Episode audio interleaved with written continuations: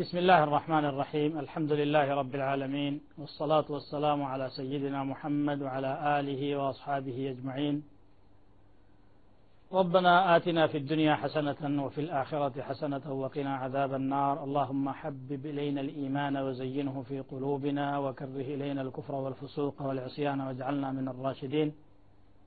أما بعد ውድ ተመልካቾቻችን የነቢዩላህ እስማዒል አለይህ ሰላም ቅሳ ነበር እያወራን ያለ ነው ያው በተከታታይ እንግዲህ የነቢዮች ታሪክ በቁርአን እየተነተንን ያለ ነው እና ዛሬም ከደረስንበት እናነሳለን። ባለፈው ፕሮግራማችን በቁርአን ስለ እስማዒል የተነገሩ አንዳንድ ነገሮችን እያነሳን ያው ሰዓቱ በመጠናቀቁ የተነሳ አቁመናል ከሌሎች አንቢያዎች ጋር አጣምሮ እስማኤልን ያወደሰባቸውን አያዎች ደግሞ እስቲ እንመልከት።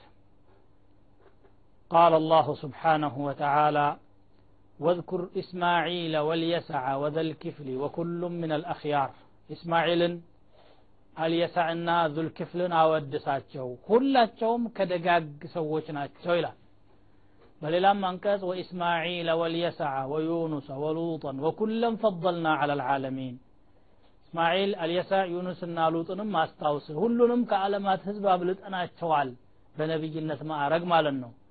ወሚን አባኢህም ወዙርያትህም ወኢኽዋንህም ወጅተበይናሁም ይላል። ከአባቶቻቸው ከዝርያዎቻቸው ከወንድሞቻቸውም ያበለጥናቸው ደረጃ የሰጠናቸው አሉ እኛ መርጠናቸዋል።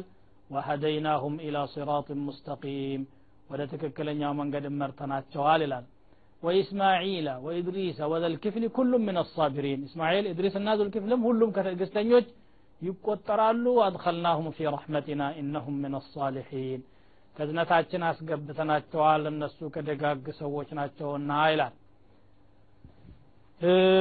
በጣም በበርካታ አንቀጾች ነው እንግዲህ እስማኤልን ከሌሎች አንቢያዎች ጋር እያጣመረ ያነሳው ኢና አውሐይና ኢለይከ ከማ አውሐይና ኢላ ኑሕ ወነቢይነ ምን ባዕድህ ወአውሐይና ኢላ ኢብራሂም ወኢስማዒል ወኢስሐቅ ወያዕቁብ ወልአስባጥ ወዒሳ ወአዩበ ወዩኑስ ወሃሩነ ወሱለይማን ወአተይና ዳውደ ዘቡራ ሌሎችም አንቀጾች አሉ ይሄ ሁሉ እንግዲህ የሚያሳየው አላሁ ስብሓን ወተዓላ ትልቅ ክብር እንደሰጣቸው ትልቅ ማዕረግ እንዳጎናጸፋቸው ታላቅ ባለሟል እንደሆኑ ነው የሚያረጋግጠው ማለት ነው እብኑ ከሲር ረሒመሁላህ ስለ እስማዒል እንዲህ ይላሉ وذكر علماء النسب وأيام الناس أنه أول من ركب الخيل የመጀመሪያ ፈረሶችን አሰልጥኖ ለመጓጓዣ አገልግሎት የዋለ ያዋለ ኢስማዒል ነው ይላሉ የዘር ሐረግና የታሪክ ሊቃውንቶች ይላሉ ወካነት ቀብለ ذلك ውሑሸን ፈአነሰሃ ወረኪበሃ ፈረሶች ከዚያ በፊት የዱር እንሰሳ ነበሩ አለማመዳቸው ከሰዎች ጋርና ተጓጓዘባቸው وكانت هذه العراب وحشا فدعا لها بدعوته التي كان أعطى أعطي فأجابته وإنه أول من تكلم بالعربية الفصيحة تككلن يهونون عربيا بليغ يهونون ياورو يمجمر ياسو ساتشو ناتشو ከጥንታውያን አረቦች ተምረው ጁርሁምና አማሊቅ ከሚባሉ ጥንታውያን የየመን የአረብ ዝርያዎች ላይ ይህንን የተማሩ ናቸው ማለት ነው ከዛ በኋላ ረዋ سعيد بن يحيى بن سعيد الأموي الجمحي في كتاب المغازي قال حدثنا شيخ من قريش قال حدثنا عبد الملك بن عبد العزيز عن عبد الله بن عمر رضي الله عنهما أن رسول الله صلى الله عليه وسلم قال اتخذوا الخيل واعتبقوها فإنها ميراث أبيكم إسماعيل ፈረሶችን ያዟቸው ተገልገሉባቸው የአባታችሁ የኢብራሂም ውርስ ናቸው ይላሉ ይሄ ሐዲስ ነው እንግዲህ።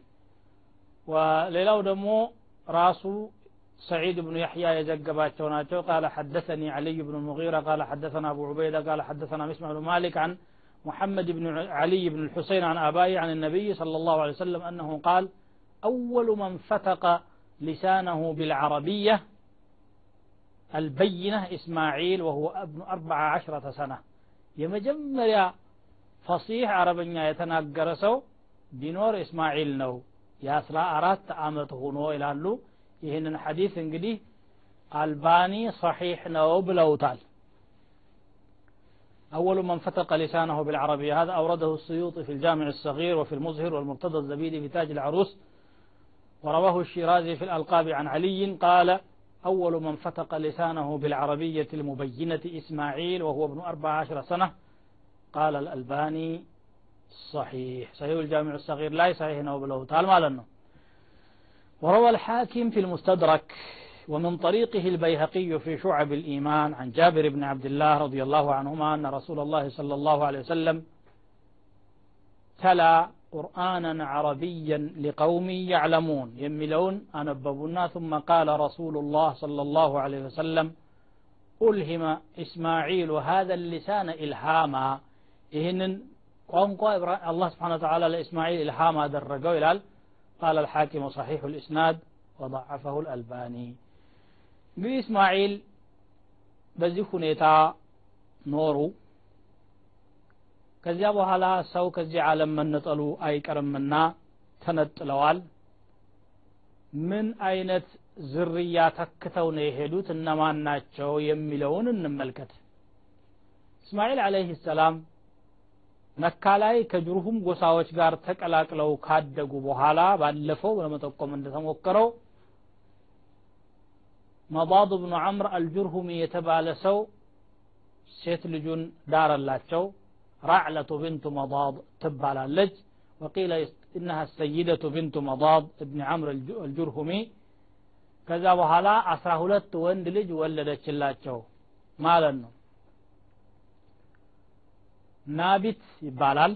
አንዱ ትልቁ ነው። ሁለተኛው ቀይደር ወይም ቀይዘር ወይም ቄዳር ተብሎ ይጠራል። ሶስተኛው አዝቡል አራተኛው ሙብሻ ከዚያም ሚስማዕ ማሺ ዲማ አዘር ጠይማ የጡር ነብሽና ቀይዝማ የሚባሉ አስራ ሁለት ወንድ ልጆችን ወለዱ ይላሉ ይሄ አስራ ሁለት ልጅ የሚለው በአህለል ኪታብ ዘንድም የተዘገበ ነገር ነው። እናታቸው ነስማ ትባላለች። የዒስ ብኑ ኢስሐቅ ልጅ ናት ይላሉ አህለል ኪታቦች በበኩላቸው ማለት ነው። ወደ ኢስሐቅ ነው ዘራቸው የሚመለሰው ለማለት ይቅርታ እንደዚህ አይደለም። አንዲት ሴት ልጅም ነበራቸው። ያቺ ሴት ልጅ ነስማ ትባላለች። ነስማ ደግሞ የተወለደችው ሚን ብኒ አኺህ ልዒስ ብኒ ኢስሐቅ ከወንድማቸው ልጅ ከኢስሐቅ ልጅ ነው በእነሱ መጽሐፍ የወንድም ልጅ ማግባት ይፈቀድ ነበረ ማለት ነው አሁን በኢስላም ሸሪዓ ወይም በቁርአን ተከልክሏል قال ابن كثير وكان إسماعيل رسولا إلى أهل تلك الناحية وما حولها ለእነዚህ ህዝቦችና መካና በዙሪያዋ ላሉ ህዝቦች ነበር የተላኩት ጁርሁምና አማሊቅ የመን ሰዎች ለሚባሉት አረባውያን ሁሉ ነበር የተላኩት ማለት ነው ሞት የደረሰባቸው ጊዜ ለወንድማቸው ለኢስሐቅ ولما حضرته الوفاة أوصى إلى أخيه إسحاق وزوج ابنته نسمة من ابن أخيه العيس بن إسحاق فولدت له الروم ويقال لهم بنو الأصفر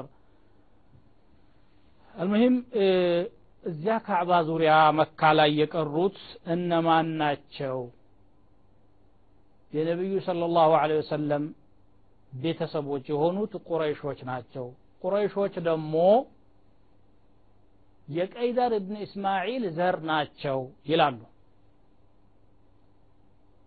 ይሄ ابن سعد رحمه الله يمرطوت قال ابن سعد ولم أرى بينهم اختلافا أن معدا من ولد قيدر بن إسماعيل معد يقيدر بن إسماعيل زرمهن لا لينت على جنيه ملالو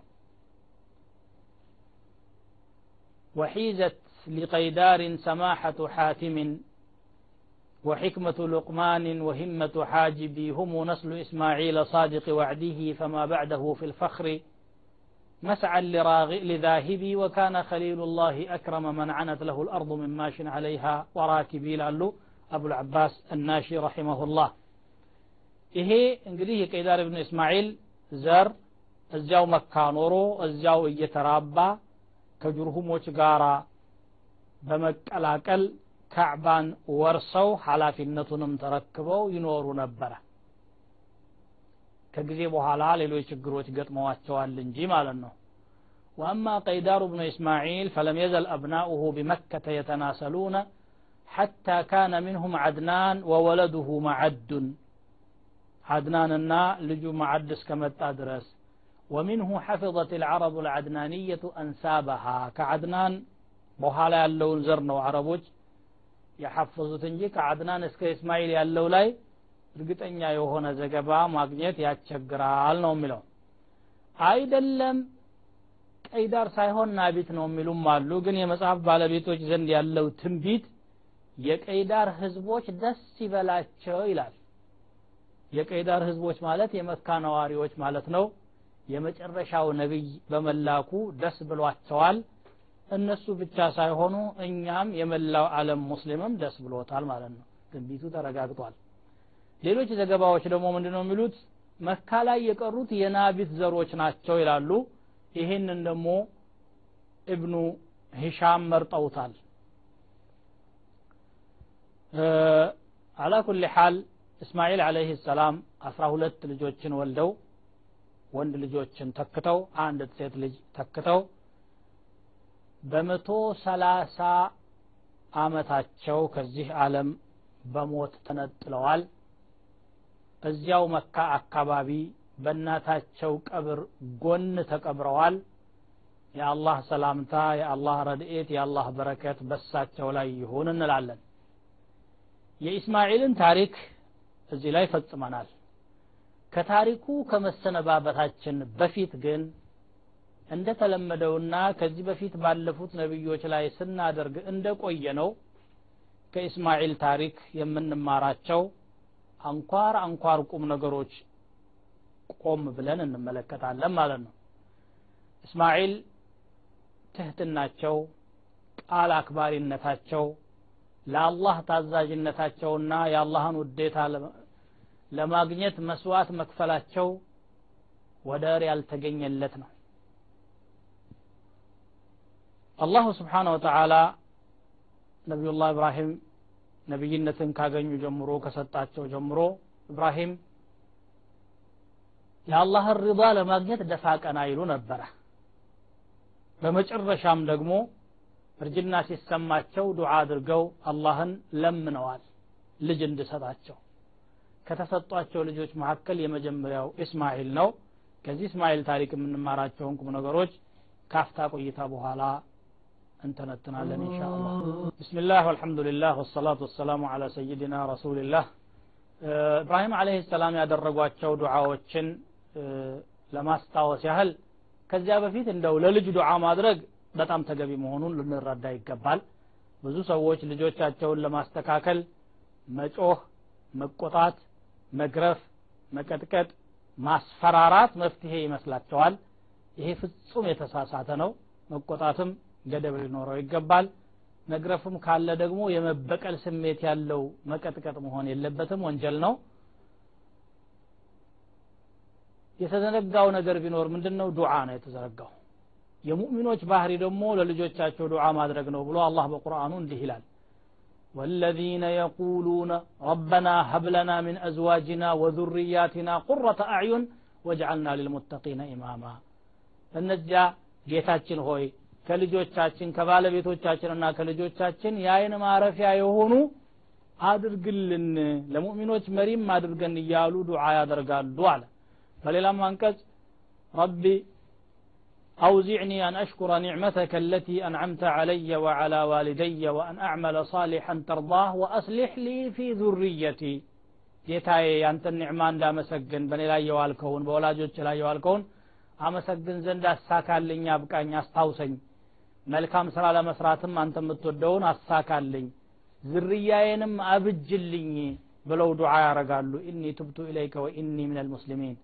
ከዚህ በመነሳት እንግዲህ ኢብራሂም አለይህ ሰላም وإذ قال إبراهيم رب اجعل هذا البلد آمنا واجنبني وبني أن نعبد الأصنام እኔና ልጆቼን ጣዖት ከማምለክ ጠብቀን ይሉ ነበረ ረበና ረቢ ጅዓልኒ ሙቂም ሰላቲ ወሚን ዙርየቲ رب إني أسكنت من ذريتي بواد غير ذي زرع عند بيتك المحرم ይሄ ኢብራሂም ፈጅዓል አፍኢደተ ምን ናስ ተህዊ ኢለይህም ብለው ዱዓ አድርገዋል ይሄ ኢብራሂም ነው ከሌሎች ነቢዮች ምሳሌ ለመውሰድ ያህል ዘከርያም አለይህ ሰላም مريم الله بنعمة واسين كبات كبات يا يجزي هنالك دعا زكريا ربه قال رب هب لي من لدنك ذرية طيبة إنك سميع الدعاء. روز الريان ستنجي جيتاي أنت دعاء سمينه بلو دعاء درقوال وزكريا إذ نادى ربه رب لا تذرني فردا بچن يارغا حتى تو انجي هوي ወአንተ ኸይሩ ልዋሪሲን አንተ ከወራሾች ሁሉ የተሻልክ ነህና ብለው ዱዓ አደረጉ ፈስተጀብና ለሁ ووهبنا له يحيى وأصلحنا له زوجه إنهم كانوا يسارعون في الخيرات ويدعوننا رغبا ورهبا وكانوا لنا خاشعين ዱዓውን ተቀበልነው ያሕያንም ሰጠነው ባለቤቱንም ማስተካከልንለት ምክንያቱም እነሱ ለመልካም ነገር የሚጣደፉ ነበሩና በመከጀልና በመፍራትም ይለምኑን ነበር እኛን የሚፈሩም ነበሩና ይላል አላህ።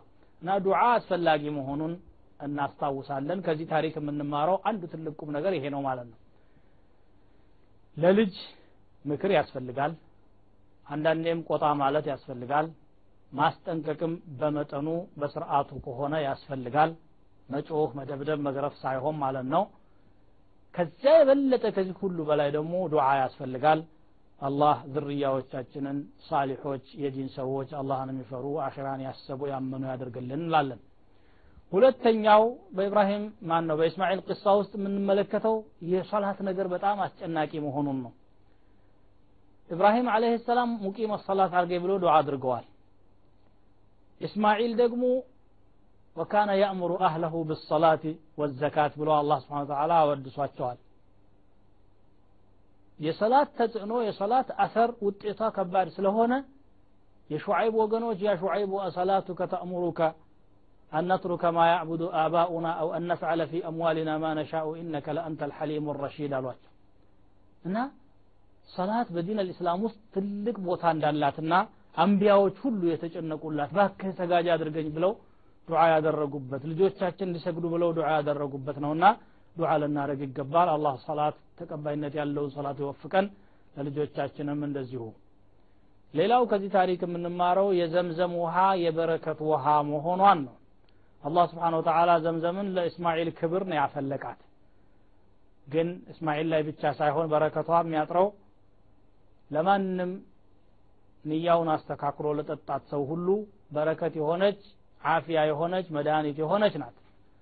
روى مسلم والإمام أحمد رحمهما الله عن أبي ذر الغفاري عن النبي صلى الله عليه وسلم أنه قال إنها مباركة إنها طعام طعم የተባረከች ናት እሷ የተመጋቢ ምግብ ናት አሉ እሷን ብቻ ጠጥቶ መኖር ራሱ የሚያስችል ተአምር ነው አላህ የሰጣት وزاد الطبراني والبيهقي والطيالسي والطحاوي وشفاء سقم يبشتنيا مدانيت نات ይላሉ وروى ابن ماجه والإمام أحمد عن جابر بن عبد الله رضي الله عنهما قال سمعت رسول الله صلى الله عليه وسلم يقول ماء زمزم لما شرب له የዘምዘም ውሃ ለተጠጣለት ነገር ይሆናል አላህ ጠንካራ ኢማን እንዲሰጠኝ ብለህ ብትጠጣ አላህ ኢማን ይሰጠሃል ማለት ነው እንሻ አላህ ንያህ ጥሩ ከሆነ አላህ እውቀት እንዲሰጠኝ አላህ ጀነት እንዲያስገባኝ አላህ ከድህነት እንዲገላግለኝ እያልክ መጠጣት ይቻላል ማለት ነው ሊማ ሹሪበ ለሁ ብለዋልና ورواه الدار قطني واللفظ له الحاكم وصحابه بن عباس رضي الله عنهما قال قال رسول الله صلى الله عليه وسلم ماء زمزم لما شرب, لما شرب له إن شربته تستشفي به شفاك الله. مفوس هتسبه كتطهو تفوس له وإن شربته لشبعك أشبعك الله به. ربوه كتطهو يتقبحل وإن شربته لقطع, لقطع ظمئك قطعه. أنطهك هنا አላህ ስብሓን ወተላ ውሃጥሙን ያቋርጥልሃል ወህየ ሁዝመቱ ጅብሪል ወሱቅየ ላህ ኢስማዒል አሉ ይሄ ሐዲት እንግዲህ በብዙ ጥሩቅ ስለመጣ صحيحነት ደረጃ ደርሷል صححه الألباني والعراقي وغير واحد من العلماء ليلاو الله نعمة سيست ما مسجن تجبي مهونون أن مارالن ብዙ ሰዎች ኒዕማ ሲያገኙ አላህን በማመስገን ፋንታ ራሳቸውን ያመሰግናሉ ወንዳታ ይላል የራሱ ጉብዝና እንደሆነ። አይ በደንብ እኮ ለፍቼበታለሁ። በቅድ እኮ ስለተንቀሳቀስኩ ነው። ፕሮግራሙ ውጤታማ ነበር ማለት ነው እያለ ወደ ራሱ ይመልሰዋል ብቃቱን። ይሄ አይደለም። የትኛውም ፕሮግራም የአላህ እገዛ ካልተጨመረበት ፍጹም ሊሳካ እንደማይችል ከተሳካ ደግሞ በሱ እገዛ እንደሆነ ማመንና ማወቅ ይገባናል ሙእሚን እንደመሆናችን። ይህንን ነው ከኢብራሂምና ከእስማኤል ታሪክ የምንማረው። አላህ ስብሓን ወተዓላ እስማኤልና ኢብራሂም እስማኤልና ኢስሐቅ የተባሉ ልጆችን አላህ ሲሰጣቸው ኢብራሂም ምን አሉ الحمد لله الذي وهب لي على الكبر إسماعيل وإسحاق إن ربي لسميع الدعاء بسترجنا إسماعيلنا إسحاق يتبالو لجوجين يلقسن جيتا مسقانا يقباو ጌታ የዱዓን የሚሰማ ጌታ ነውና ለምኘው ነበር አሳካልኝ ብለው አመሰገኑ ማለት ነው ታመህ የነበርክ ስትፈወስ ችግረኛ የነበርክ ችግር ሲለቅህ ጠላት ያጠቃህ የነበረ ድል ስታገኝ ማንኛውም ነገር ስትገላገል አንድ ፕሮግራም አውጥተህ ለስኬት ሲበቃልህ ራስህን አታመስግን። አላህ ረብ ልዓለሚንን ነው ማመስገን ያለብህ። ምስጋና ይግባው አላህ ለዚህ አበቃኝ። ምስጋና ይግባው አላህ ይሄን አሳካልኝ አሳካልኝ ማለት ይጠበቅብሃል ማለት ነው። ሌላው ከዚህ ታሪክ የምንረዳው ኢሕሳን ወይም ደግሞ በጎ ነገር መስራት የቱን ያህል እንደሚበጅ እንረዳለን። ኢብራሂምን አለህ ሰላም ከባድ ፈተና አላህ ፈተናቸው። የበኩር ልጃቸውን የአይን ማረፊያቸውን የጓጉለትን ፍቅሩ ልባቸውን እየሞላ የነበረውን ሰው እረድ አላቸው። ይሄ ፈተና ነው። ይህን ፈተናም ጭምር አላህ ከወደደው ይሁን ብለው ለመወጣት ሲሞክሩ መጨረሻ ምን አደረገ? በጋ መጣና ይሄን በግረድ ስጋ ብላ ልጅ መታረድ ግን ቀረ አላቸው። ከዚያ ምን አለ? ኢና ከዛሊከ ነጅዚ ልሙሕሲኒን በጎ ሰሪዎችን እንዲህ እንመነዳቸዋለን ካጣብቅኝ እናወጣቸዋለን አለ። ተዓረፍ ኢለላህ ፊ ረኻ የዕሪፍከ ፊ ሽዳ በችግር ጊዜ አላህ ጋር ተዋወቅ በመልካም ጊዜ በአማን ጊዜ አላህ ጋር ተዋወቅ በችግር ጊዜ ያውቀሃል ያስታውሰሃልና ይላል። ስለዚህ ነው ኢሕሳን በሁሉ ነገር ተፈላጊ የሆነው። ሐታ እንስሳት ማረድ አሁን ለዛሂሩ ስታይ እንስሳቶቹን መበደል ነው አላህ ፈቅዶልን ነው እንጂ ያ እንኳ ቢሆን እንዳይጎሳቆሉ እንዳይሰቃዩ ቢላዋችሁን በደንብ ስላችሁ አድርጉ ይላሉ وفي الحديث الذي أخرجه الإمام مسلم عن شداد بن أوس عن رسول الله صلى الله عليه وسلم قال إن الله كتب الإحسان على كل شيء الله إحسانا بهل نقر لا يدنقوتال فإذا قتلتم فأحسنوا القتلة ستقلوا أقداد لا تشون أسامروا له እንስሳቶችን ስታርዱ ማለት ያ ዘበሕቱም ፈሕሲኑ ዚብሓ ወልዩሒድ አሐድኩም ሸፍረተሁ ወልዩሪሕ ዘቢሐተሁ። አንዳችሁ ቢላዋውን በደንብ ይሳልና የሚያርዳትን እንስሳ ይገላግላት። እሷ እንትን የለባትም። ጀሀነምና ጀነት የሚባል ሒሳብና ዒቃብ የለባትም። ያላት ይኸው ብቻ ነው። ስለዚህ አሁን ቶሎ ከተገላገለች ታርፋለች ማለት ነው። ሌላው ከዚህ ታሪክ የምንረዳው ቃል አክባሪነት ምን ያህል አስፈላጊ እንደሆነ። እስማዒል ሚን ፈውቅ ሰብዕ ሰማዋት አላህ ከሰማያት በላይ ከዓለማት በላይ ያለው ጌታ ቃል አክባሪ ነበር ብሎ አወደሳቸው ታጋሽ ነበር አላቸው ሰተጅዱኒ ኢንሻ አላሁ ምን አሳቢሪን ብለው ቃል ገቡ አላህ ብሎ ከሆነ ከታጋሾች ታገኘኛለህ አሉ ሞሉ ወወፋ ቢማ ወዓድ ወዘከ አስና አላሁ ዐለይህ ፈቃል واذكر في الكتاب إسماعيل أنه كان صادق الوعد وكان رسولا نبيا ከዚህም ውጭ እንግዲህ በጣም እስማኤል አለይህ ሰላም በመልካም ዝና የተወደሱባቸው ብዙ ናቸው። ከታሪኩ የምንማራቸው ቁም ነገሮችም እነዚህ ብቻ አይደሉም። ግን እንደው ለአብነት ያህል እነዚህን አቅርቤ ያለሁ ከዚህ በኋላ ወደ ሌላ ነቢይ ታሪክ እንሸጋገራለን። ወደ ኢስሐቅ ያዕቁብ ዩሱፍና ሌሎች አንቢያዎች መሸጋገራችን ነው። የዛሬው ፕሮግራማችን ግን ሰዓቱ እያለቀ ስለሆነ በቀጣዩ ፕሮግራም በኢስሐቅ ቂሳ ላይ እስከምንገናኝ በዚሁ እሰነባበታችኋለሁ። ወሰላሙ አለይኩም ወረሕመቱላህ ወበረካቱሁ